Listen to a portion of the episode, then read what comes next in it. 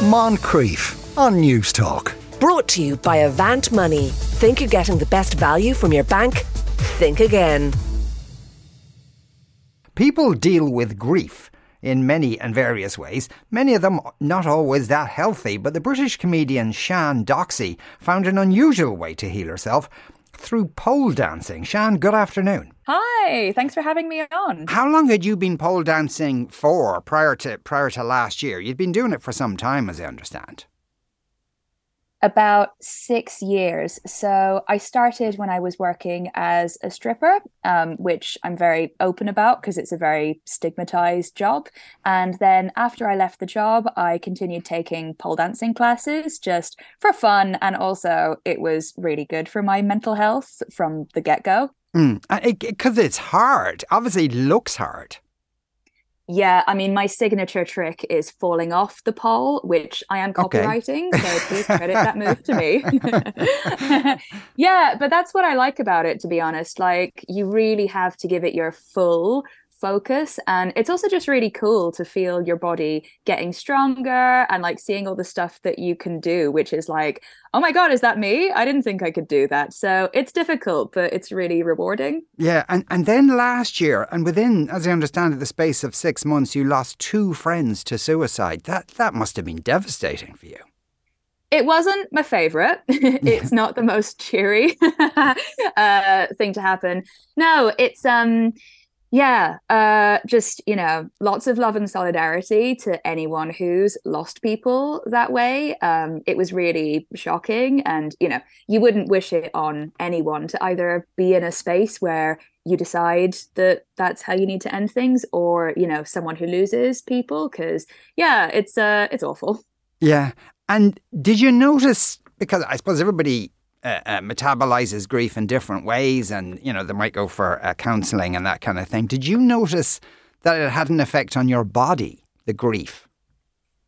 Yes, I was completely unprepared for how physical the reaction would be, and I learned that those kinds of deaths they can send your um, nervous system into overdrive which i had no idea about. And i was doing grief counseling in therapy. I'm really lucky. I've got amazing friends who were so supportive of the whole thing. But yeah you find yourself just waking up feeling completely exhausted and distraught and you can't really understand what's going on. Yeah the physical side of it is absolutely like overwhelming and did that get to the point where it was it was debilitating that there were kind of things you could do before that you couldn't do then? I had to take time off work in the end, which was really surprising. Um, I'd been like muddling through, and I'm lucky. My job were very sympathetic when, if I needed to take the odd bit of time out, or you know, just kind of get in a little bit later, or I had one or two days where I just couldn't come in, and they knew what was going on, so it was fine. But yeah, I had holiday leave, which I thought, okay, I'm just going to have a proper break, straighten myself out, and then come back. And I had 14 days holiday leave, which was amazing. And then I came back, and after a few days back at work, I still wasn't functioning. So I had to take time off for a while, um, which is frustrating because with these kinds of deaths, like life doesn't stop. You know, you're busy, other things are going on. So I didn't want to just grind to a standstill but yeah, the physical effect of it is something you can't always uh, you can't always just sort of breeze through. Yeah, and had you become frustrated with yourself and I suppose you probably there was other people who knew your friends in common and maybe they were coping what seemed to be better with it than yeah, you were. Absolutely, because with these deaths, you're there like this isn't about me. Like I haven't died. So it's really frustrating if you kind of grind to a halt as well. And also, you want to be able to be there to support your friends um, who are going through the same thing. Yeah. And everyone, yeah, as you said, everyone metabolizes these kinds of things differently. Weirdly, so I used to work for a suicide prevention charity. I hmm. worked in social media for um, yeah, a great charity based in London. So I thought that I was completely prepped. I was like, yeah, cool, I understand what the process is, but actually experiencing it for yourself was a completely different ballgame. Mm. And you, you you say that you have complex PTSD. Now, is that related to the, the deaths of your friends, or did you have that anyway? Nope, that's completely unrelated. Um, yeah, that's from other stuff. I guess uh, maybe, although again, I can only speak for myself. Maybe it means that uh, my nervous system is maybe a bit more likely to kind of go into overdrive but no those are two completely unrelated things. Right okay. But uh, but i suppose that, that, that like people will know what ptsd is and that usually relates to kind of maybe one traumatic incident someone's had. But it's complex it could be it's two or three or five and the, you're surrounded Yeah, by absolutely. triggers really. Yeah a lot more people have cptsd then we know. I think a lot of people are kind of rattling around with maybe variations. And also it's a continuum. It's not a black and white thing. You don't have some people who have cptsd and some don't. You know everybody everybody has to endure difficult stuff in life and we uh, respond differently. To be honest i think that in a way um, having had a cptsd diagnosis what is it now two or three years ago and taking treatment for that means that even though it was to deal with something else, I had a support system in place. And also, as I said with the bereavements, life goes on.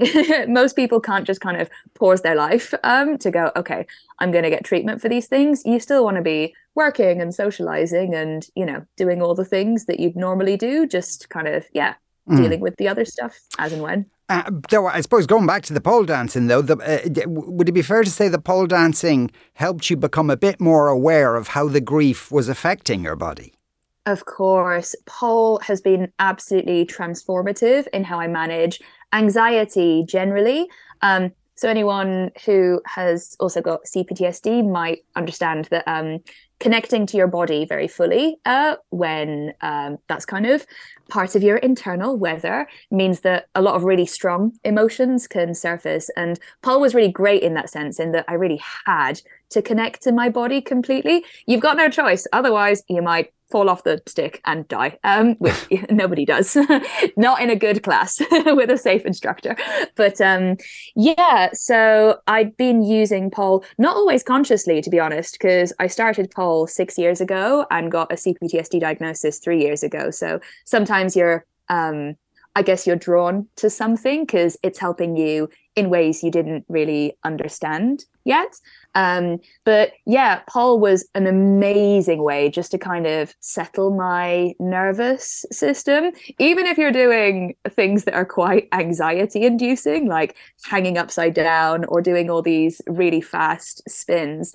Um, it just really connected to my body on like a really fundamental level and yeah just kind of settled things which was really cool Is is I suppose because when you're doing pole, obviously it's strenuous, but you really have to concentrate on what you're doing. Does that take you away from things, or or, or does it somehow connect with them and and uh, ease your anxiety?